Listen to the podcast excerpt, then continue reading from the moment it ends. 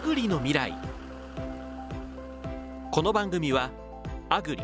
つまり農業の未来そして農業に関わる全ての人を応援するとともに食料水環境に関わる地球規模の課題解決に取り組むきっかけになる情報をお届けいたします。出演は日本経済新聞社編集委員吉田忠則さん。アシスタントは東京大学大学院生でフリーアナウンサーの岡田美里さんです。この番組は食料水環境を未来へ For Earth for Life 久保田と日本経済新聞社の提供でお送りいたします。水はその姿を自由自在に変えながら長い長い旅をする。雨水から川の流れ静かな池の水となり一度眠りにつく。旅の途中で磨かれて磨かれて澄んだ飲み水となり私たちの命へ飛び込む。長い旅をして水はようやく命を守る水になる。久保田は限りある水資源を循環させて安心安全な水環境を実現していきます「フォーアースフォーライフ久保田アグリの未来。未来を耕す人。皆さんこんにちは。2024年最初の配信放送ということで皆様新年を迎えていかがお過ごしでしょうか。本年もアグリの未来をどうぞよろしくお願いいたします。吉田さん今年もよろしくお願いいたします。はい今年もよろしくお願いしますまずは毎回さまざまなゲストの方をお迎えし吉田さんとともにゲストの方を取り巻く現状問題課題などをお聞きしてそこから思い描くアグリの未来についてお話しいただくコーナー題して未来を耕す人から始めてまいります。吉田さん前回は農業関係のデザインを主に手掛けられている江藤梢さんをお迎えしてお話を伺いました。いつもとは違った側面から農業に関するお話を聞くことができて大変興味深かったですね。そうですね、えっと、実はごく直近なんですけれども、はい。江藤さんがロゴのデザインを手掛けた農家のグループ取材したんですよね。で10回ぐらいのお会議を重ねてロゴを作ったそうなんですけどもその農家グループってもともとはみんなバラバラに農産物売ってたんですよ。はい。グループとはなんだけれども自分の直売所で売ったりとかバラバラにスーパーに売ってたのをロゴを作る作業を通して自分たちで一緒に売った方がいいんじゃないか共通のブランドを作った方がいいんじゃないかっていうふうにコンセプトがこう固まっていくんですよね。なのでやっぱりその江藤さんのお仕事というのは単なるデザインにとどまらずにやっぱりコンサルティングに近いお仕事なんだなっていうのを確認することができました。なるほど。江藤さんが本当にお話を聞くことがすごい大事だっていうこともアピールされてましたもんね、それでは今日は、えー株式会社農林中金総合研究所の理事研究員であられる平沢明彦さんをお迎えしてお話を伺います。吉田さん平沢さんは理事研究員ということなんですけれどもどのような研究をされている方なんでしょうか？少しごはい。紹介いただけますか、はい、えー、と欧米など主要国の農業政策についての、まあ、専門家であると同時に、世界各国の食料自給の研究を通して特に最近ではものすごくこの農業と食料においてホットなテーマである食料安全保障について積極的に発信しておられます。私も何かですね迷ったり知恵を借りたいなと思う時は真っ先にいつも平沢さんに連絡してます。なるほど。こう食料安全保障だったりこう農業政策の専門家と言える方ですよね。それでは早速株式会社農林中金総合研究所理事研究員の平沢明彦さんにお話を伺います。平沢さん本日はよろしくお願いいたします。はい、よろしくお願いいたします。では早速なんですが、えー食料問題の専門家ということで日本の農業が今直面している課題についてお考えをお聞かせくださいそうですね。あの非常に基本的なことなんですけれども、日本の農業の一番の問題はですね、えー農地が足りないことなんですね。あはい人口一人当たりで見た農地は本当に少ないんです。農地が少ないと、えー大きな問題が2つあります。えー一つは、えーまあ物理的に足りないということですよね。今あの日本がたくさん輸入してますけれど、輸入してる農産物って日本の農地の2倍ぐらい使ってるんですね。だからまあとにかく足りない。でもう一つは農地が少ない国ってあの農業の競争力弱いんですね。土地の豊富な新大陸の国はみんなあのアメリカでもブラジルでも強いですよね。で逆に日本は弱いとで弱いということになると日本の場合はあの経済成長とともに貿易自由化してきましたから弱い国が自由化をすると、えー、輸入が増えてで輸入が増えるとその分国内生産がやられて生産が縮小すると、まあ、そういうことになるわけですね。えー、でまあそれで日本の農業はまあ圧迫されて停滞縮小してきたということです。で今どうなっているかというと日本は農地が足りないはずなんですが耕作放棄が進んでるわけですね。まあ、競争力がないとそういうことになるわけですね。でまあ私はそれはとてもまずいと思っているわけです。えー、なんでかというとですねあの、まあ、とにかくあの食料は必需品ですから必ず確保しないといけないと。えー、安定供給ということですけれど、えー、で安定供給で今あの自給率4割ですから6割輸入してるんですけれど、えー、食料の輸入は当てにならない時があるんですよね。えー、まあ買い負けもそうですし、まあ、気候変動もあるし輸出規制もあるし、まあ、最近はね、えー、戦争とか制裁とかありますのでちょっと頼りになれないなということなんです。でそれに対して国内の農業はですねもし食料が不足したらばあの農家にお願いして、えー、増産してもらって、えー、もう本当に足りなければ国民に、えー、配給をするということもできるわけですね。まあ、融通が利くんですね。ただ輸入はそれに対してあの日本の試験が及ばないですから、まあ、そういうことができないんですよね。えー、で、まあ、実際この国はあの20世紀半ば以降で大きな食糧危機が3回ありました。第二次大戦の終わりと、えー、終戦直後ですね。あとは1973年に大豆危機というのがありました。で実は3回ともパターンは一緒でですね輸入が止まったそれから国内の生産は縮小していたこの2つが揃うと当然ダメになるわけですね。えー、まあそういうわけで、えー、とにかく日本ではですね食料安全保障といえばまずは国レベルで供給力をきちんと確保することで、えー、まあ、輸入は日本では必ずしもコントロールできないので、えー、何かあった時も大丈夫なようにですね最低限の食料は国内で生産できるようにしておくということが必要なわけですね。えー、ところが現実にはですね、えー、不足している非常に貴重な資源のはずの農地が、えー、耕作放棄で失われていっていると、はい、いうことですね。だからまあこれを何とかして、えー、農地を守っていくということが日本の農業が直面する、えー、まあ非常に大きなおそらく最大の課題ではないかと思っているわけですその点に関してなんですけれども一方でですね日本は人口がこれからどんどん減っていくので農地、まあ、特に田んぼですね。むしろ余ってしまうことが問題なんじゃないかっていう意見もありますよね。この点についてはどのように考えますか？えっとですね人口が減って1人当たりの農地が増えるというのは日本にとって良いことで化石燃料ですよね。石油とかなくて日本は本当に苦労していますけれど農地の場合ある程度あるのでこれを大事にしていけばですね人口が半分になれば1人当たりの農地が2倍になりますから、今輸入に依存して困っているのがだいぶ解消する可能性があるわけですね。なので今ある農地はとにかく足りないので、えー、人口が減ったとしても今ある農地はできるだけ守っていくということが重要だと思っていますし農地は輸入ができないですからしかもあの開拓するとかそういうことが日本の場合もう難しいので、うん、そうすると増やす方法がないんですよね。だから人口が減るこれがあの数百年ぶりのおそらく日本にとって、えー、農地を豊富にするチャンスなんですね。だからこれはぜひ生かすべきだというふうに思っているわけです。そうですね。つまり余るから荒らしてしまってもいいのではなくて余った分をより大切に使って維持していくべきっていうことですね。そうですね。普通ですとあのとにかく農地ってそう簡単にもう増えませんので、うん、えー、今は人口が減る結果、えー、稀なチャンスが生まれているということだと思います。あともう一つ気をつけないといけないのは人口が減ってるから大丈夫だろうと言ってるとですね、うん、今起ころうとしているのは人口のが減るよりずっと速い速度で農地がまあ縮小しようとしているわけで、うん、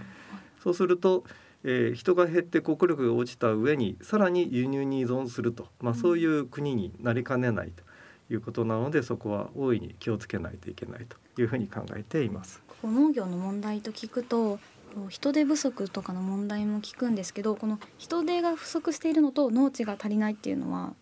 どうやって影響してやってるんですかね？そうですね、えー、人手が足りないのはですね、えー、要は農業が儲からないから人が来ない、はい、日本人はいっぱいいるわけですよね。農業やる人がいなくなってるのが問題なので経済的な魅力がない。でどうして魅力がないかといえば儲からない。なぜか競争力がないから。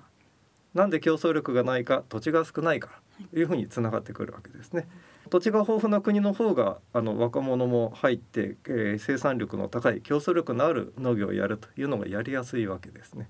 そういう関係にあります。その問題に関してなんですけれども、まああえてなんですけれども、一方でですね競争力がないのは実は規制のせいつまりルールのせいだとか、まあ、まだまだ努力が足りないんじゃないかみたいな議論もありますよね。その点についてはいかがお考えですか？まあそういうこともあるのかもしれませんがそれは物事の主な要因ではないと思っていて、うん、というのは、えー、農地の資源で農業の競争力が決まるというのはこれおおむね世界中全部そうなんですよね。だから別に日本の農業者だけが特別サボってるからとかおそらくそういうことではない、はい、やはり土地の資源の方が非常に大きな影響をもたらしているということですしで農地が少ないのは農家が努力して何とかなることではないので、えー、そうするとまあ農地を守るためには別途政策を組まないとということにもなるし実際 EU やスイスはですね食料安全保障なり農地の維持をその農業政策の主な目標にしてそのために政策を組み立てていくということをしているわけですね。日本はもっと農地が貴重な国ですから、まあ、相当本気でそっちの方をやっていかないといけないんじゃないかなと思っているわけです。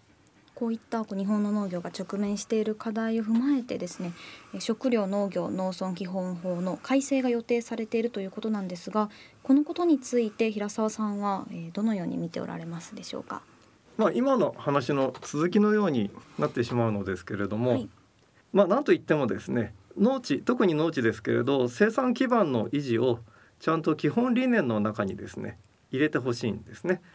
今あの基本的理念というのがあってですねでその中の1番目はあの食料の安定供給の確保なんですけれども確保すると書いてあるんですがそのためのその農地とかですね生産基盤のことは明示されていないんです。でそれをちゃんと、えー、書いてですねその農地を維持することにその一番高い優先順位を与えるためにはそこに入れる必要があるんじゃないかと私は思っているわけですね。えー、なんでそんなことを考えるかというとですねあの今の基本法の考え方だとですね農地は担い手に必要な農地を確保するということになります。で今の基本法の見直しでもそんなような言い方がされてると思うんですけれどそれは暗黙の前提としてでですね担い手を育てたら農業も農地も大丈夫ついてくるとそういう前提があると思うんですよね。ところが実際に起きているのはどういうことかというと担い手中心で頑張った結果少数精鋭になってですねその人たちはまあ競争力ついてるんですけど結局脱落者も多いですから農地と農業の全体の規模が維持できないと、まあ、そういう事態なわけです。だから資源に恵まれない日本ですからね農地ぐらいはそこそこあるのでちゃんとこれを大事な資産として守っていくということを考えると、まあ、担い手育てるのも大事なんですけど何のために担い手を育てるのかというと農地を守ってのあの国民のための食料生産をきちんとできるようにするおそらくそっちの方が上位の本来は政策目標なはず政策の目的なはずなんですね。でそれのその農地が今ダメになっているのでそしたらやっぱり優先順位はこの際見直してですね農地をちゃんと確保してそれがきちんと農業に使われるそういう政策を作ってで、その経済的な魅力で担い手が確保できるようにするそういう政策体系が望ましいと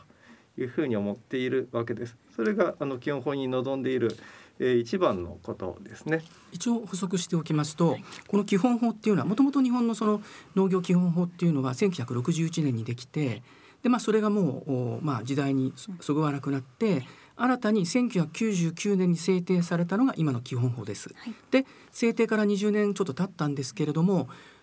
例えばですね気候変動とかそれから日本の経済力が相対的に低下したことによって海外からいくらでも食料を買えるのかってどうもそれも怪しくなってきたと。そしてウクライナ危機によって海外から入ってくるまあ、穀物小麦やトウモロコシですね餌の。値段がものすごく上がって農業が厳しい状況になっている。それから肥料の値段も同じように上がってしまっている。こういう食料と農業を取り巻く環境っていうのが20年ちょっと前と比べると劇的に変わってしまったんですよね。それを受けて今改正の論議が行われているって最中です。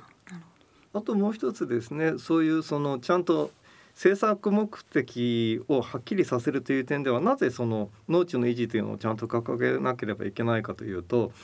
ともするとですねその担い手に着目ということになるとそれぞれの農家の経営を支えましょうということになってそうすると今例えば牛とかですね品目別にあのいろんな政策があるんですけどそうすると個々の品目別に農家の所得を保障しましょうとか、まあ、そういう政策でどんどんその縦割りになっていくんですけどこれとても視野が狭いんですね。でこういうことをやっているとお米はお米、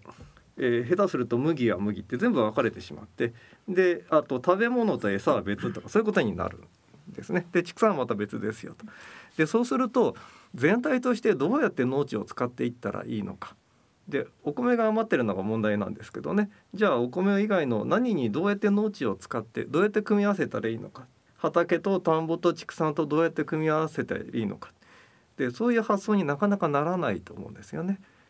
もともと農業政策は国民の食料供給をしっかりするためのもので特に国内で生産することに関しては農地をどうやって使うかっていうことなのでそれをちゃんと総合的に見ていく必要があるんです。だから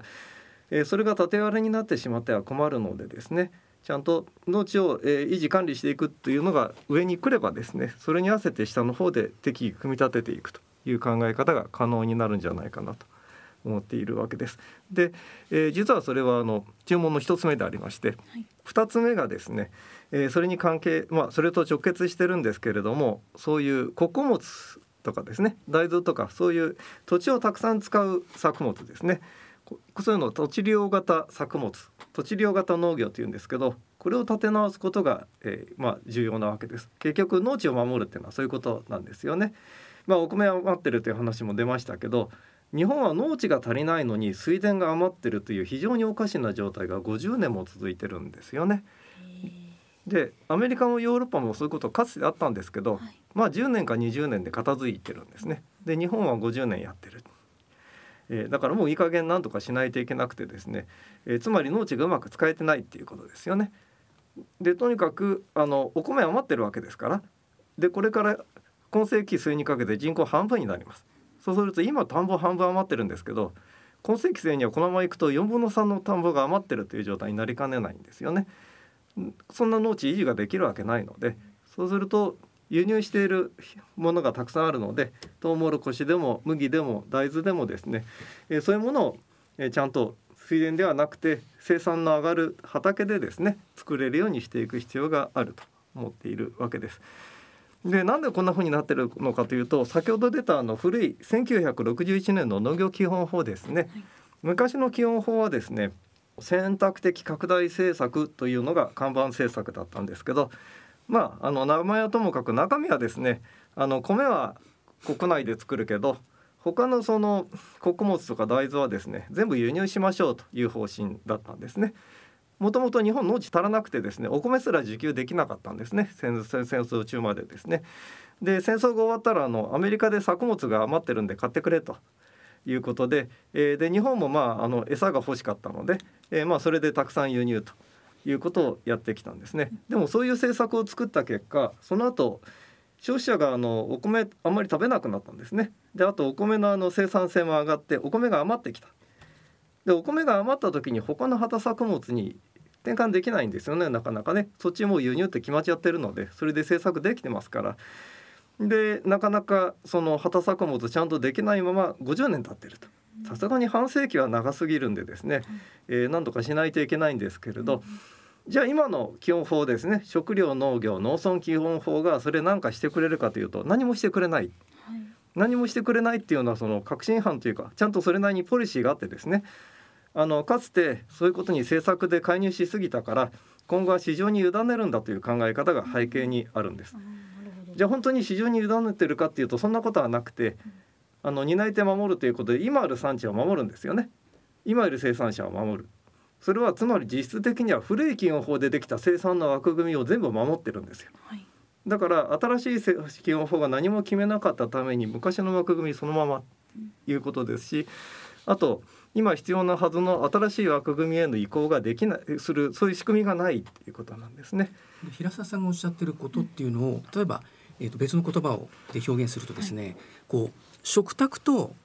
日本の農地で作作っているものっていうものがこう整合性が取れてないんですよね。やっぱパンを食べる、はい。パスタを食べる、はい。まあお米を食べてますけども。でもパスタやあーまあラーメンでもそうですしパンの原料っていうのはほとんど海外から輸入してるわけなんですよね。でお肉を食べますよね、はい。肉の餌のトウモロコシもほとんど海外から輸入してる。だからどうしようね。やっぱ農業っていうのは基本的にはその食卓とまあ比例というか似た形の生産であるべきなのに日本の場合その食卓に並んでるものをほとんど入れてしまってると、はい。多分平沢さんおっしゃってるのはもうちょっとこの2つでこう整合性を取ろうよっていうふうにあ感じるんですけどもいかがでしょうか？あまさにそういうことですね。結局その食べもしないお米ばっかり生産力持ってても余ってしまって維持できないですし一方で食べるものを作ってないから輸入に依存してそれがリスクになってるのでまあみんなもっと食べてるものを作ればということになると思います。ただあのこれとても大きな変化で日本の農業はあの水田中心で来てますのでね簡単な話ではないですからいろいろよく考えて慎重にね時間をかけて今世紀末に向けてやっていくぐらいの形でちゃんとやっていかないといけないですね。え例えばあの灌漑とかダムとか水路とかね、そういうところって30年がかりで投資をするわけですから、はいそんなすぐにパッてやっていっていいわけではないんですよね。あと今後の気候変動とか経済情勢次第ではですねみんなもっとお米を食べれないとやっていけないとかお米が生産が安定してていいっていうふうになる可能性もあるのでそこはまあゆっくり様子を見ながらでいいと思うんですけどでもとにかくスタートはしないといけないかなということ。で実はさらに、えー注文がありましてはい食料安全保障ですねはい基本法でこれをもっとちゃんとやってほしいということなんです。今の基本法はですねあの食料の安定供給っていう話と不足時の食料安全保障っていう話が別々に書かれててでどうもあんまりしっくりいってないんですよね。これ本当は一つのものなんですね。食料の安定供給をするのは食料安全保障のためでその一部と言っていいんです。世界的にもそうなんですよね。えそこちゃんとつなげてないので不足時に国内生産をあの何か緊急時には国内で緊急生産しようって言ってるんですけど今それができなくなってきてる。それのための農地がだんだんもうダメになってきてるわけですけどそこはちゃんとつながってえ議論する枠組みがないんですよね、はい。そこちゃんとつなげる必要がある。でもう一つは食料安全保障といってもあのそういう国レベルで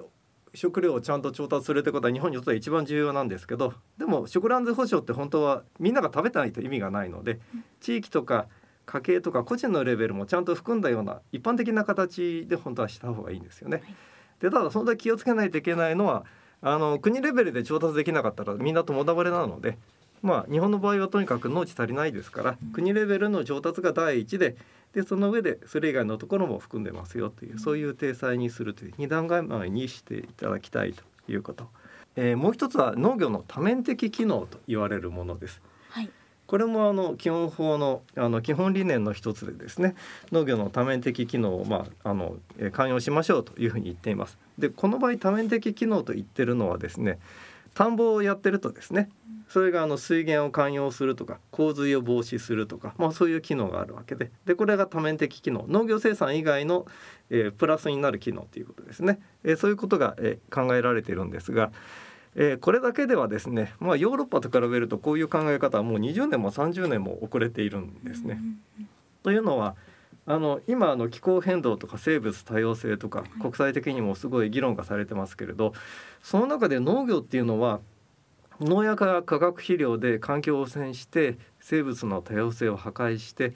それから、えー CO2 だけじゃなくてですねメタンとかあるいは窒素肥料から出るガスでですね非常に気候変動にも、えー悪い影響を及ぼしているというふうに考えられているわけです。だからそういうところにもっと積極的に対応していくということがですね農業には求められているんですけど、うん。今の基本法の理念にはそういうのが全然入ってないんですよね。だからそこはちゃんと入れてやらないといけない、これこのような4つ5つのポイントが今回のこの改正で変わっていくようなところっていうことになるんでしょうかね。えーそのようにあってほしいところですけれども、おそらくあの多面的機能の話とそれから食料安全保障に個人レベルのところまで含むということはそれなりにやると思うんですが、えー心配なのはその農地をきちんと守っていくというところはちゃんと前面に出ないんじゃないかと。でその結果そのための裏付けになる施策もないんじゃないかはいそれから食料安全保障については個人のところに注目しすぎるとあの、えー、国レベルの調達のところがおろそかになって一番いけないのでそこが弱い表現になるとまずいなというのが私が心配しているところですかね。平沢さんがそのこの問題で最初の方におっしゃった、まあ、担い手中心の政策ですよね。これってもともとその90年代の前半に新政策というものが92年ですよね、はい、打ち出されて、農家っていうのは経営者にならなきゃいけない経営が大事ですよっていうことで、はい、あの時の環境っていうのはあの経営環境っていうのはもうどんどんどんどん貿易が自由化されて海外から物あの食べ物が入ってくると日本の農家って弱いから強くするためには経営が大事ですよっていうまあそれが多分担い手政策としてこう脈々と続いていると思うんですけれどもなぜいまだにそういう農政からさらに次の農政に行くことができないのかそして平沢さんが何度も強調しているこの農地ですよね、はい、なぜそういうグランドビジョンみたいなものを掲げて政策制度設計することができないのかなぜ変われないんですかね？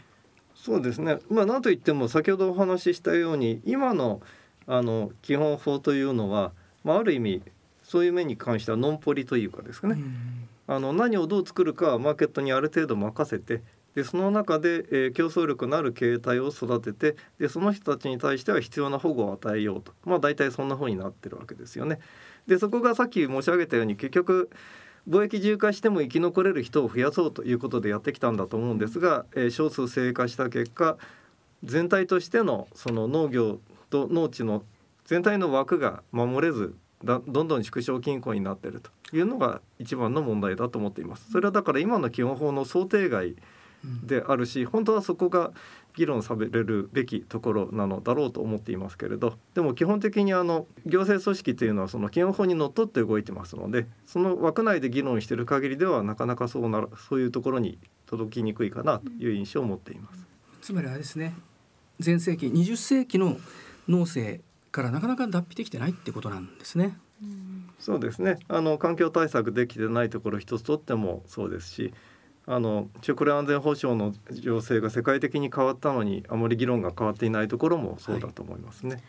はい、はい、えーと、ところで平沢さんは農水省の策定した緑の食料システム戦略をどう評価されていますか？ちょっと評価が難しいところがあって、まあ、2つの側面があってですね。あのとにかくお話ししたようにその日本の農業の環境対策気候対策が遅れていてですねでこのままいくとあの新しい国際規範やルールが形成されていく中で不利な立場に立つ懸念があるわけですね。しかもその環境問題も気候変動も農業にとってもまあ待たなしの状況なのでこれをやるということ自体非常にいいしあのやらないと取り残されるだけなのでやらないといけない。だからそういう意味では大変大きな一歩を踏み出したというふうに思っています。ただ中身がこれで足りるかということで言えば、まあ、あの第一歩ということもあって、えー、まだまだこれではという面も大きくて、まあ、のもともとこれ技術系の人たちが関わって作ったんでですね、えー、中身があの技術開発が中心なんですけれどでもそれって農業政策のごく一部でしかないはずなので、まあ、それ以外の政策についてはま今後に期待したいなというところで、まあ、それはぜひ頑張っていただきたいと、え、いうことだと思うんですよね。この緑の食料システム戦略ってこういつこう制定してこう動き始めて今どういった状況にあるんでしょうか？そうですね。中身はですね、まあ、もっと環境対策をきちんとやりましょうということでいくつか分かりやすいので言えばいくつかの数値目標を立ててですね、うん、2050年までに有機農業の面積を農地の25%までにしましょうとかですね、はい、あるいはあの、えー、農薬の使用量やリスクを半減しましょうとか、えー、あるいは、えー、肥料化学肥料の使用も2割減らそうとかですね、まあ、そんなような目標を立てているんです。でこれはですねあの EU が2030年目標を立てたのと大体一緒でそれを日本の場合はちょっとあの気候のなどいろいろその合わないところもあるので2050年までの目標にしてるんですけれど、えー、そういった形でやっているというものですね。この緑戦略について私としてはあの期待したいことはですね、はい、緑戦略のもう一つの特徴は環境対策でありながら一番最初からですね農業生産性を高めることと両立するということがはっきり書いてあることですね。これが大きな特徴です。でなんでかというとあの日本とにかく農地が足りないですから環境対策をやってえー、環境に優しい農業をやっていった結果どんどんもし生産が減ってしまうと、はい、ますます農地足りなくなるわけですね。だからそれは何とかしないといけない。でそういう意味ではあのますます先ほど人口が減ると言ったけれども農地を余分に確保しておかないと環境対策の余地も減ってくるということになると思います。食料安全保障と環境対策とどうやって両立するかっていうのは今ヨーロッパでようやく議論が始まったところで、はい。ものすごく揉めてるんですよね、うん。だからどこにも答えはないんですけれど。それってどういうところで揉めるんですか？結局その有機農業をやればですねあの生産量が減る。それから生産のコストが上がる。で消費者は必ずしもそんな高いものを欲しがらない。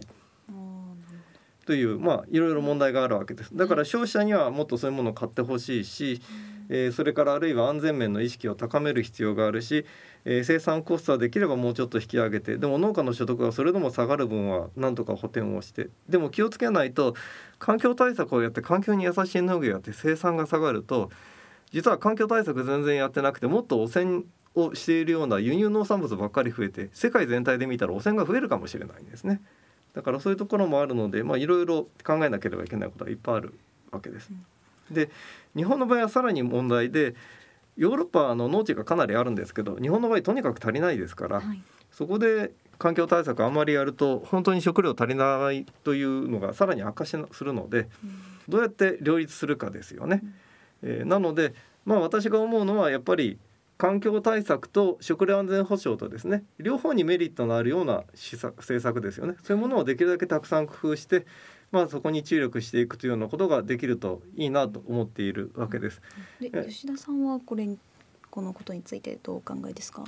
そうですねまずあのすごく素朴な疑問ちょっと平沢さんに、えー、とお尋ねしたいんですけれどもなんとなく私の印象だと日本だとですね農業ってのはやっぱ環境に優しくてフレンドリーな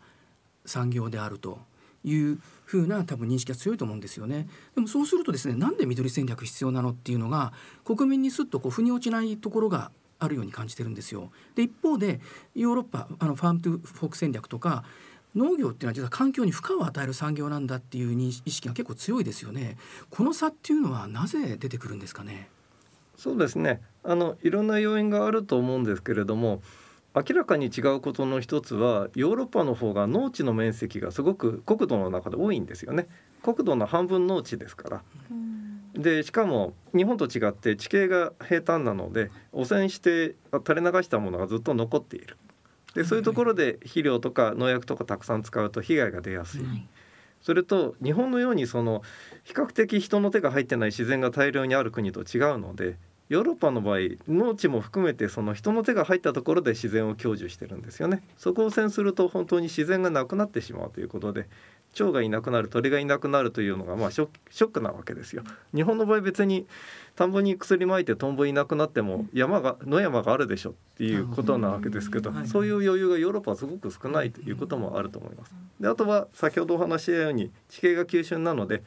全部雨がたくさん降るんで流して終わりっていうこともあるんですね。なのであの日本の場合そんなに、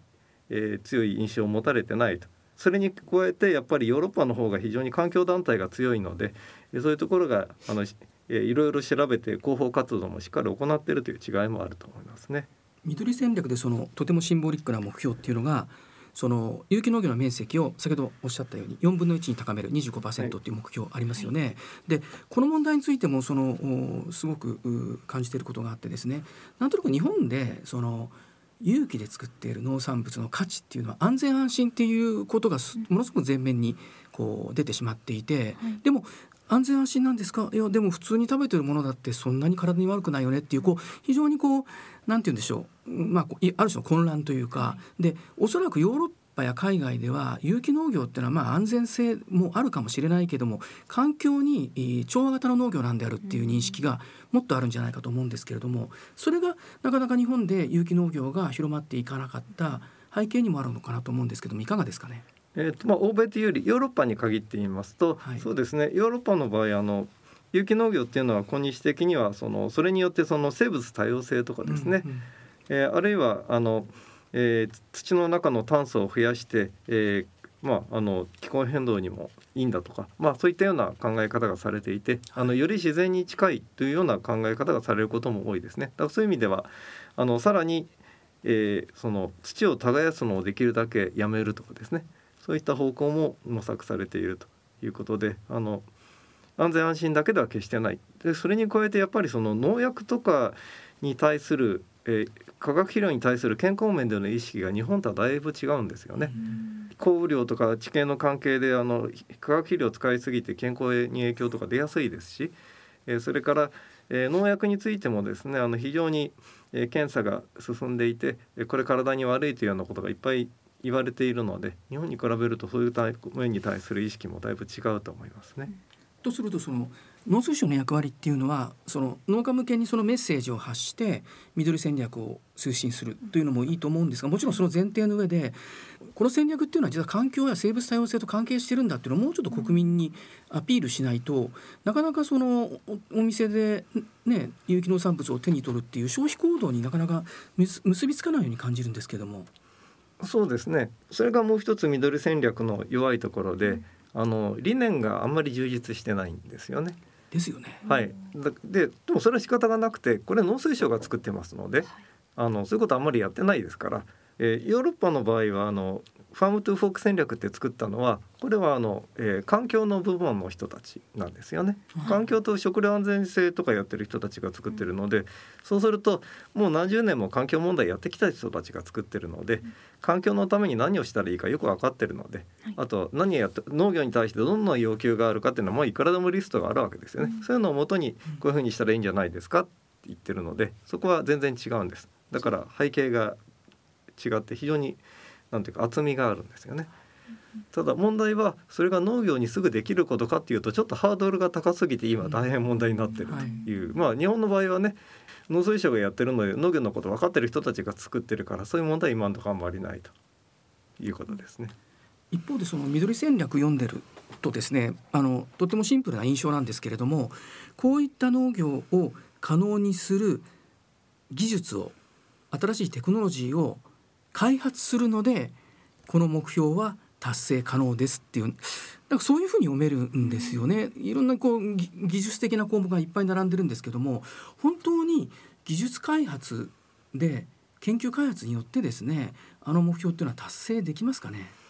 あのそれは目標でしかないので、えー、そもそも2050年までまあ、開発自体30年で普及40年とか、まあ、そういうその20年30年がかりの技術開発というのは、まあ、誰も知ってる通り作ってる人たちだって確かだとは思ってないので、うん、それは出来上がって普及してみるまではわからないわけです。はい、なので不確かだということが一つ。もう一つは実際にはそれ以外の政策もやりますと書いてあってでそれはこれからということでえー、まあ、ようやくクロスコンプライアンスといってその環境基準いろいろ守ってもらってそういう人に今後は補助金あげますよというようなことを言ってますけれどそういったその政策面でやることはいっぱいあるはずで、えー、それをやっていかない限りいくら新しい技術だけ作ってもですね、えー、農家が使って、えー、それを消費者が受け入れてというふうにならないと広がらないわけですからね。はい、なので当然それはあの、えー、もっと広がりを持った政策に変えていく必要があるということだと思いますね。もう一つは日本の場合その農業の多面的機能という時に食料生産を除いてるんですよね。でそうすると食料安全保障とかから切り離されてしまうんですけれどそれでいいかという問題がもう一つあって両方とも農業の公益的機能なわけですね。で水素の場合は両方合わせて多面的機能と言っています。で EU の場合は両方合わせて公共的機能と言ったり社会的役割と言ったりしています。で日本の場合はその食料安全保障と農業の多面的機能というのが分かれてしまってまとめて扱う用語が多分今ないように思うのでそこをもう少しその公益的な農業の機能を全体として論じるような枠組みがあってもいいんじゃないかなと以前から思っているところですね。両方合わせてみると実は農業の役割って相当公益的な部分が大きいということだと思うので。先ほどこう吉田さんの話にもありましたように今の日本の農家を取り巻く状況としてこう農業に関わるさまざまなコストが上昇していてその上昇分の価格転嫁を求める声が高まっていると聞きましたがこの価格転嫁というものはどこまで可能なものなんでしょうか？価格転嫁はですねあのいや私基本的に悪いことではないと思ってるんですけれど、まあ、あの過大な期待を持たないようにとどれぐらい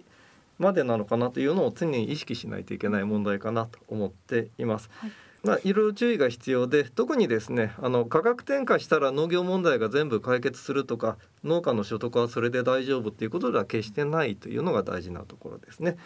えー、まああのまず世界共通の要因でねあの世界の相場が変わって肥料とか餌の値段が上がったとあこれはちゃんと上乗せしないといけないですよね。あるいは逆にその品薄になって小売価格がどんどん上がってる場合ですねその場合ちゃんと農家にそれが還元されないといけないですね、はい、だから実はあの、えー、価格転嫁といっても両面あるんですよね。今あの生産コストの上昇ばっかり言ってますけど、はい、川下の価格の変動もある程度反映するというのは両方ないとおかしいはずなのででそういうのはあの価格の伝達とかえー、価格の連動というんですけれどでこれがちゃんとうまくいってない農家があの交渉力がないからだというのはもうヨーロッパで以前から問題になっていて EU ではその不適正な取引慣行というような言い方をして規制を課したりとかいろいろしているところですだからそこはやった方がいいんですけれど気をつけないといけないのは、えー、やっぱりそのただ値上げをすればということですとここはあの輸入品との競合があるんですよね。でもう一つは当然値段を上げたら消費者の負担になるということここを考えないといけないですよね。でもともと日本の農業競争力弱くて価格高いですからだいたいお店で輸入品の方が安いの多いですよね。はい、でこれで値上げしたら需要は輸入に取られちゃう可能性があるわけですね。なのであの価格転嫁という時にはちゃんと国際価格の動向を見ながらバランスをとってやっていかないといけない。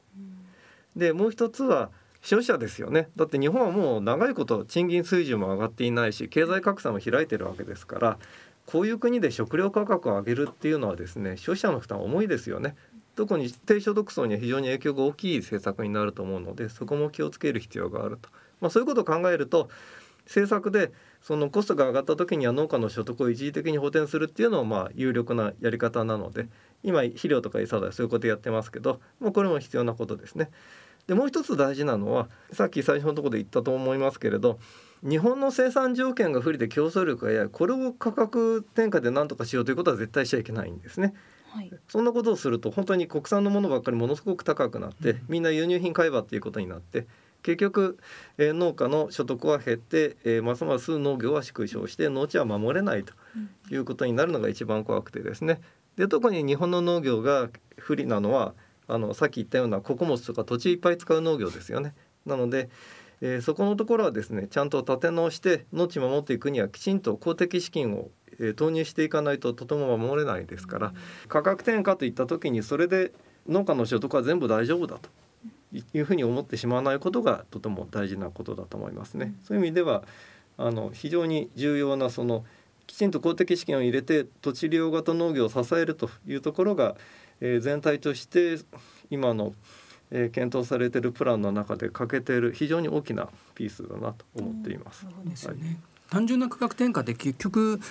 生産者と消費者がそもそも今距離が離れてしまってるがゆえに、生産者がどんな大変な思い苦労して作ってるのかっていうのを消費者はまずイメージしにくいですよね。これだから両者の距離が広がってまああのいるわけですけれども、単純なその価格転嫁で値段が末端価格を上げてしまう。ますますその生産者と消費者の分断を招くことになると思うんですよね。はい、なので今平沢さんがおっしゃったようにもう一つの選択肢っていうものをなぜ正面から議論しないのかっていうのが不思議なんですけどもいかがですかね？まあやっぱり緊縮財政ということなのかなと私は思っていますけれども、それはあの、えー、おそらく農水省の皆さんだってね、貿易の自由化ばっかりしてちゃんと補填してこないからの国内の農業が縮むということを何十年もやってるわけですから農水省の皆さんはちゃんと手こ入れしないとダメだなと思ってる方もおそらくいっぱいいるんじゃないかと思いますけれどでも農水省ってある意味かわいそうな役所で貿易自由化したくてやってるわけじゃなくてですね勝手に貿易交渉で決まっちゃった後で貿易自由化だから、国内の農業をあと何とかしなさいって言われて、あのでも予算はそんなにもらえないでやってるわけで結構大変だと思うんですよね。でもそこはなんとか農水省で調達できないならもっと大きな枠組みでなんとかお金を調達してですね支えないとこの国の食料の供給がどんどんもうどんどんおかしくなっていくんではないかなと。で実際にもうあのすごい勢いで農地が、えー、荒廃しつつありますしそれが5年後10年後にすごい勢いで加速していくんじゃないかということをあの研究者も役所の人たちも非常に危惧しているというのが現在の状況ですね。そういう意味であれですよねヨーロッパってあのやっぱりルール作りが非常に巧みだなと思うのは、はい、1993年、まあ、ガットラウンドが、まあ、国際的な貿易交渉自由化交渉があってであの頃ですよね確かねその要するに支持価格といって農産物の価格を高く支持することによって農家を守ってきた政策をがらりと変えて、直接支払いという形で農家に直接補助金を入れて農家はそれで経営が支えられて値段を下げることができるので消費者にとってもメリットがあるっていう政策本格的に始まりましたよね、はい、あの議論ってはなかなかでも日本では起きないですよね。ただ日本ではその貿易を自由化する都度そこに関して少しあの若干補填を入れていくということをやってきていて、はい、だから畜産とかはかなり直接支払いが入ってるんですよね。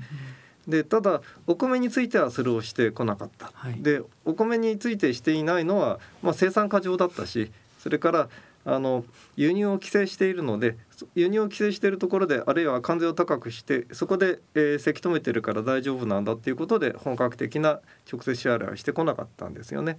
であと問題はそれ以外のもっと作るべき農産物のてについてはやっぱり本格的なその進行というのがそもそもされていないということがあると思います。で全体として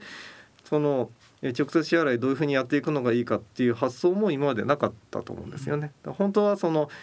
例えばトウモロコシやあの畑で作るものに対してちゃんとした直接支払いないですからそういうものが真っ先に課題に上がっていいわけですけれども、ね、えそういうその土地量全型農業全体としてどうやっていったら農地を守れるのかっていう議論の枠組み自体がないので、ともするとその、えー、今までずっとやってきたのは農業農政改革のはずがすぐその米政策改革ということになってしまってだから田んぼでトウモロコシ作ったら添削補助金あげますそういうことになってしまうんですよね。でもそれでは農農地全体の話になかなかならないということが、え今まで続いてきたと思いますだからまるで昔の基本法が続いているかのような、はい、というふうに私が言ったのはそういうことですね。ずっとこう田んぼ中心なんですよね。はい。ものの考え方が。そうですね。そういったこう政策が今も続いているということですね。すねはい、この日本の農業は直面する課題こういろいろ今までお話しいただきましたけども、こうそういった政策を変えていく、まあ、議論していく上でどのようなポイントが大事になるでしょうか？そうですね。あのいくつかあると思うんですけれど、でも今日のお話とつなげる形で言えばやっぱりその農業生産者を少数生化して守っていけばそれで農業はなんとかなるという前提がすでに崩れている、ということをちゃんからするとやっぱり次の段階としては農地なり農業自体を、ま、守るためにはどうしたらいいかというそっちのというかもう一つ前の段前段のところのことをちゃんと目標に据えてでそのために政策を組み立てるということを本格的にやらなければいけない時点に来てると思うんですよね。少数生化をもっと進めればいいみたいなことをやると今の調子でいくと農地の減少が加速するだけなので。だから農地を守る方をまず先に置いてその場合どんな政策が考えられるのかと。でこの数十年間そこをあのそこにお金を入れてこなかったために縮んでるのでお金をそこに入れる。あるいは今生産者の方にいろいろ補助金入ってますけどそれもその農地を維持することにちゃんと直結する一番役に立つ形でやっていただいてそれに対してお金を払っていくそこに限らずですけど環境対策もですけどねヨーロッパはもう基本的にそういう農業の公益的機能に対して農業の補助金を出すという方向にどんどん切り替わってきています。でたくさん予算をつけるので農業政策の基本的な課題にはそれで応えないといけないですよね。で日本の場合で言えば農地が減っていることでありお米が余っていることであり本来作るべき輸入している品目がで増産できないこと。だからそれをやるところに全体の政策をちゃんと軸足を移してでそれをに役立つことをやってもらってるので農家にはちゃんとお金をあげますということをしないといけないんじゃないかなと思っています。はい、以前ゲストで来ていただいた、はい、北海道のあまあ我々お尋ねしたんですね、はい、尋ねた先の北海道の柳原さん、はい、白用トウモロコシをものすごく大量に作ってますよね、はい、グループ作って。それからもう一人滋賀県の碇さん、はい、パンを作ることができる夢力っていう小麦をこれまたものすごくこう頑張って作ってますよね。というわけで今日の平沢さんの話を聞くとですねああいった人たちがやってることが実は今の日本日本にとって食料問題にとって実はいかに重要かっていうのが分かってきますよね。お米じゃない穀物を作るってことですよね。そうですね。あと私その番組も聞いてすごく思ったんですけどね、日本の農業政策ってねなかなかあのその時の自由流に必要な反応がすぐできなくて、結局その特農家に先取りされちゃうっていうのはままあるんですよ。でまさにやっぱり日本の特農家っていうのはそういう嗅覚があってすごいんでちゃんとそれを生かすような政策を組み立てていかないといけないんだろうなというのを強く思ったところですね。そうですね、ということで本日は株式会社農林中金総合研究所の理事研究員であられます平沢明彦さんをお迎えしてお話を伺いました。平沢さんありがとうございました。はいどうもありがとうございました。ありがとうございました。三里の気になるアグリさて毎回違った内容でお送りする次のコーナーは私岡田美里が月替わりでいろんな角度から農業をお伝えするコーナー「美里の気になるアグリ」です。今回もスタジオを飛び出して現在東京上野の国立科学博物館で開催されている和食日本の自然人々の知恵という特別展をレポートしてみたいと思います。和食日本人の伝統的な食文化がユネスコ無形文化遺産登録を受けて昨年で10年ということで世界各地で和食への関心がますます高まっています。この特別展和食は多角的な視点から和食に迫る国立科学博物館として初めての大規模特別展ということでこの番組「アグリの未来」ではいつもは生産の現場から農業を見ることが多いのですが今回は逆に食食べる方から農業や農産物主に食材についてレポートしていきたいと思います。今回この特別展和食を案内していただくのは国立科学博物館植物研究部多様性解析保全グループの国部型五郎さんです。国部型さん今日はよろしくお願いいたします。よろしくお願いいたします。はいではまずこの特別展の簡単な概要を教えていただけますでしょうか。はい。あのこの特別展なんですけどあの普段我々が食べている和食和食をですねあの自然科学の観点から見直してもらいたいそういうふうな思いを込めて今回の和食展を開催しています。なるほど。この特別展ではこうどのようなこうステップを踏んで和食について学んでいけるんでしょうかはい、えー、まずですね、あのー、一番最初にこの和食を自然科学から捉えた章、あのー、列島が育む、あの食材というふうなコーナーなんですけど、はい、そういうふうなところであの動物植物そして岩などそういうふうなものを紹介してその後でこの和食がどのような形で作られてきたかそういうふうなことを紹介しているコーナーにつながっています。はい、ではこちらのコーナーではその和食の食材ににあたる部分まずは米から注目していきたいと思います。私たちも今までに何軒も農家さんにお邪魔して稲作について勉強してきたんですけども稲作は弥生時代に盛んになっていったとお聞きしました、はい、日本ではこうなぜ稲というものが根付いていったんでしょうか？はい、そうですね。あの一番のやっぱり理由というのはこの日本の気候だと思います。はい、えー、日本というのはですね、あのもう雨があの降って結構水が豊富にあります。そういうふうな、え水を利用して、え国利を作る。それがまあ一番の理由です。それに加えてですねあの日本人というのはやっぱりお米が好きなんですね、あの日本のあのなんていうかお米の甘さとというのはですね結構日本人が好きな味の一つです、そういうふうなこともですね、えー、この日本でお米が栄えた理由だと思いますその海外だと小麦とかが主食になってくると思うんですけどこの日本で取れるお米が甘いから日本人も好むようになったんですかね？そうですね。あの日本人はそういう風な味が好きなんだと思います。なるほど。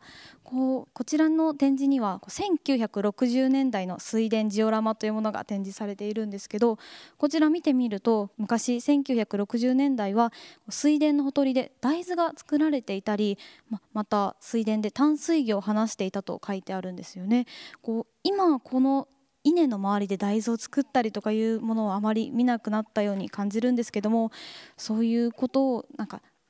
この1960年代からどういった流れでそう今の水田につながっているんでしょうか？そうですね、はい、あの今言われた通り昔はですねあの田んぼがあってあの稲を作ってその周りで大豆を育てていました。そしてまあそこに言われる通りあの、えー、淡水魚などもそこであの飼育していました。実はですねこの稲大豆そして淡水魚この3つがですね実はその和食の原点にもなってるんですよ、うん、ですから昔の水田というのは、はい、今の和食文化に大きくあの貢献しました、はい、今はですね結構あの淡水魚もあちらこちらで養殖などもされていますので今はそういうことないと思いますけどあの昔のそういうふうなあの形態がなければ今の和食というのもちょっと今とは変わっていたかもしれません。1960年代のジオラマを見るとすごい自然の地形に沿って水田が作られているんだなと思うんですけどもこれが今のようにこう四角形になっていったことで、まあ、もちろんお米の生産だったりそして大豆がなくなっていったりする今の農業につながっているところは関係しているんでしょうか？そうですね。今はですね機械で作業しやすいように、まあ、四角くなってるんですけど、はい、昔はですねその地形地形を利用して水田などを作っていました。ですからその代表的なものが棚原などですね、はい、はい、でそういうふうな昔ながらのあの今もともとある地形を利用してあのいろいろな水田を作りましたのであの自然と共生することができていました。でその頃にはですね結構その水あの水田に珍しい昆虫や珍しい植物もいました、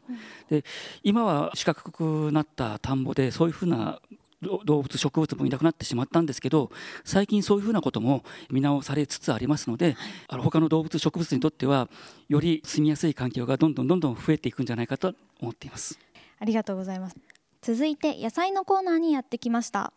私たちの身近な野菜は実はほとんどが外国原産だということでこちらには野菜の渡来時期について展示されています。その中でも私が特に驚いたのは白菜の渡来時期なんですけども、えっと、こちらを聞いている皆さんに一つ考えてもらいたいのがレタスと白菜どちらが先に日本にやってきたでしょうか？私はもう和食に馴染みのある白菜がもうずっと昔に来たと思っていたんですけどもなんとレタスの方が古いんですよね。レタスは飛鳥奈良時代そして白菜はなんとその1000年近く後の江戸時代にやってきたということでこんなにえレタスの方が1000年も先輩だとは思いませんでした、えー、国分方さんこちらの展示はこう野菜の渡来時期を見せていただいているんですけども何を伝えているんでしょうか？はい、あの今あの言われた通りあの今我々が食べている野菜のほぼすべてがあの日本にもともと分布していた植物ではなくて海外から導入された植物です。はい、でそういうふうなものがあの今現在あの和食の代表的な食材として使われています。はい、それでですねあのここでちょっと知っていただきたいのは日本人が海外のものであっても自身の文化に取り入れるその国民性、それはですね私はとっても素晴らしいと思ってます。さっき言われたその白菜などは、まあ、江戸末期あるいはその明治時代に入ってきた、えー、たかだか100年ぐらいでそれをですね和食の代表的な食材にした、はい、それは私あの日本の誇るべきところだと思います。ここに載っているものは本当に私たちの身近な野菜がたくさん載っていると思うんですけども同時にこう外国から日本にやってきて日本の食に馴染まなくてなくなっていった品種とかもあったりするんですか？はい、それはあると思います。うん、はい、えー、あります。それとですね、まあ、あとはあのやっぱり熱帯の方でよく食べられる野菜、まあ、具体的に言うとそのバナナな,、などあれバナナはですね、まあ、果物としても食べられますけど、はい、東南アジアでは野菜としても食べられます。そういうふうなものはやはりあの気候が合わなかった、入ってきたんだけど気候が合わなかった、そういうふうなことであの消えていったんだと思います。野菜の渡来時期本当に弥生時代に入ってきた大根だったり大正昭和以降に入ってきたブロッコリー今は本当に同じく野菜として皆さん使っていると思うんですけどそれぞれこう和食との親和性というものについてこの展示はどういうふうに関係してくるんですかね？どれを使っても和食に合いますよね、はい、あのトマトであってもピーマンであっても和食として使われます、はい、でいろんな種類の食材をあの和食に取り入れる。これもやっぱりあの私日本の素晴らしい文化の一つだと思います、はい、では続いてそのこちらの展示では一番古いところに書いてある大根の展示について移動してみたいと思います。こちらでは大根がたくさん展示されているんですけどもこんなに日本全国いろんな種類があるとは知りませんでした。本当にあの大きさ形色まで様々でこの中に私たちが普段食べている大根っていうのはあったりします？はい。この中にはですね多くの人たちが食べている栽培品種青首大根はありません。ありませんが、はい、実はですねこの宮重大根というのが、はい、今私たちが食べている青首大根の、えー、祖先というふうに言われています、はあ、これは主な産地が愛知県ということで、まあ、なんか日本の真ん中の感じがして確かにこれがルーツなんですかね。そうですね。こういったようにこう大根にいろんな種類があるっていうのは世界でもよくあることなんでしょうか？いえ日本だけですこの日本にはですね、はい、約800種類のあの栽培品種大根だけで800種類の栽培品種が、えー、知られています、はい、こんなにあの栽培品種の数があるのはですね日本だけです、はい、そしてこの和食店では、えー、その中の代表的な25種類を展示しています。今その青首大根が今全国のスーパーでは基本的に流通しているかと思うんですけどもそれ以外にこういった地域それぞれの大根がまだ残っている今も生産されているっていうのはなぜなんでしょうか？はい。あのー、まあ、最近なんですけど、まあ、ご存知の通りあり結構え地方のあの野菜というのが見直されつつあります。であの、まあ、地方の野菜というのはですね、まあ、そのもともと持っている遺伝子とその地域の環境というのがとても大切になります。はい、で例えばその桜島大根ですと、はい、この桜島大根もともと大きくなるという遺伝子は持っているんですけど、はい、えー、東京とかそういうふうなところで栽培してもこんなには大きくなりません。それでえ大きくなるという遺伝子と桜島の柔らかい土壌そして温暖な気候そして桜島の地熱そういうふうなものが重なって桜島大根が大きくなります。でこういうふうな地方の品種なんですけど、はい、実はですねあのこれ見てお分かりの通り、うん、もう形が全然違います。つまりこれらはですねそれぞれが違った遺伝子を持ってます、はい、はい、まあ、そういうふうなあの日本で作られた遺伝子、うん、そういうふうなものをですねあの今後活用していくとあの日本の農業もどんどんどんどんあの発展していって面白くなるんじゃないかなと思ってます。なるほどこちらの森口大根も本当に細く1.8メートル以上になることもと書いてあるぐらい細長い大根見たことないんですけども、はい、これもその土地に合った形になっているんですか？そうなんです。大根の我々が食べる部分っていうのは根です、うん、根というのは基本的に水があるところにあの進みます。そしてこの長い森口大根はですねあの深いところに地下水が流れている、はい、そういうふうな環境でしかこういうふうに長くはなりません。そうなんですね。こちらの大根の展示にはこう味の説明もいろいろあって今ご紹介いただいた森口大根は硬くて辛みも強いって書いてあったり逆に京都で栽培されている聖護院大根は甘みがあるとかいろいろ味が違うということはそれは地域によって何の差なんでしょうか？言われる通りこのあの地方の大根というのはですね、はい、独特な味を持ってます。でやっぱりはなんていうかそれそういうふうな大根が、えー、作られた理由というのはあのその土地土地の人たちの味の好み指向性それが強く影響していると思います、うん、なるほど。本当に数多くの種類の大根が展示されているんですけどもこういったたくさんの品種がある野菜っていうのは大根以外にはあるんですか？あのこの日本にはそう大根ほど品種の数があるという野菜はないですね。はい、ですから結構この日本はですねあの大根王国っていうふうに言われてます。うん、そうなんですね。はい、当に知りませんでしたこういった新しい視点で和食をまた見ることができてこう地方に行ってもあこれって何大根なのかなとかいうふうに見てそれでまた新しい和食の楽しみ方が見つかりそうです。はい本日はこう特別展和食の展示を見ながら和食に使われる農作物の歴史について触れてきました。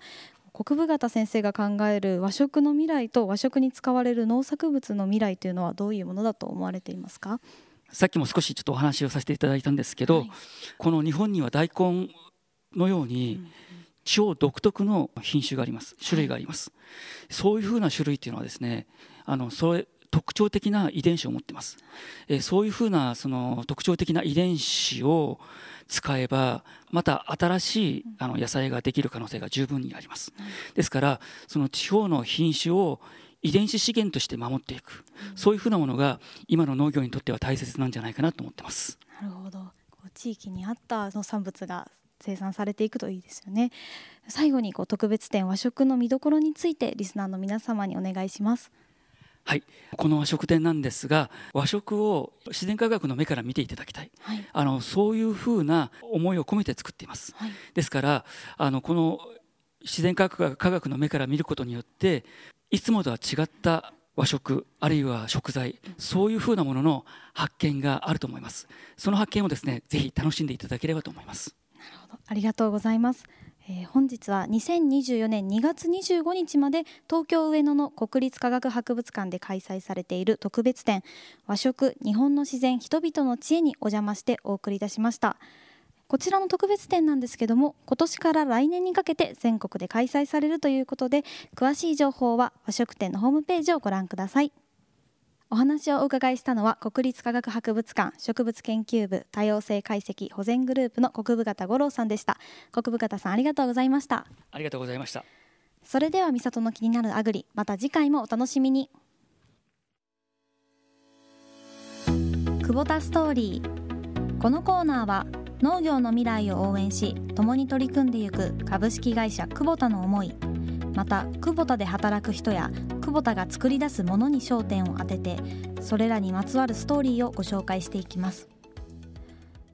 このコーナーはラジオ日経と株式会社久保田の共同企画制作でお送りします。本日は去る1月11日に開催された株式会社久保田主催のグラウンドブレーカーズというオンラインイベントについてご紹介いたします。こちらのイベントなんですが私たちも、えー、アグリの未来で昨年度コーナーに一部お邪魔させていただきました。グラウンドブレーカーズこちらのイベントは農業にも変革が求められる今だからこそ次の未来を共に作っていきたいという思いを込めて先進的な農業経営者のインタビューや課題を解決する久保田のソリューション紹介など農業経営のヒントが見つかるコンテンツをお届けするイベントとなっております。こちらのイベントでは数々のインタビューや特集が組まれているんですけどもこの中から今回は3つ選んでご紹介させていただきたいと思います。まず1つ目は株式会社いかりファーム代表取締役碇敦さんへのインタビューです。こちらのいかりファーム皆さん覚えていらっしゃいますでしょうか？こちらのアグリの未来でもインタビューに行かせていただきました。今回グラウンドブレーカーズのイベントではこの碇さんのもちろん農業経営に関する思いについてもお話しされているんですけども特に碇さんの人柄だったり社員の方その経営のソフトな部分に焦点が置かれた印象でした。私たちは碇さんにのみインタビューを行ったんですけどもこの中では社員さんだったり碇さんの奥さんにもインタビューが行われていてその社員さんが失敗して怒られる雰囲気がないとおっしゃっていたりこう奥さんが実はこう人っぽいところもたくさんあるんですよというお話されていたのが印象的でした私たちがインタビューした時にはもう碇さんってすごい人だなっていう印象がとてもあったんですけども本当に碇さん一人がすごいだけではなくその碇さんが意識されている社内の雰囲気だったりとかもうそういったものも相まって大きな農場を経営されているんだなということが分かりました。実際に社員の方だったり奥さんがどのように碇さんのことを見ているかにもぜひ注目して見てみてください。続いてピックアップしたいのは久保田筑波工場見学 DX と見える化の取り組みに迫るというコーナーです。こちらでは久保田の筑波にある工場を見学しているんですけども久保田さんでは実際自身のトラクターだったりそこに使われるエンジンもそこで作られているということでそこではどんな工夫がされているかについて見ることができます。実際に見学に参加されたのは実際に農業に携わっている若い方たちで、えー、この方たちも自分たちが使われている製品の安全性がどんな風に担保されていたり検査されていたりというところにすごく感心して見られていました。またたくさん種類がある部品だったり納期をこう見える化することによってきっちりと管理されているところも印象的でした。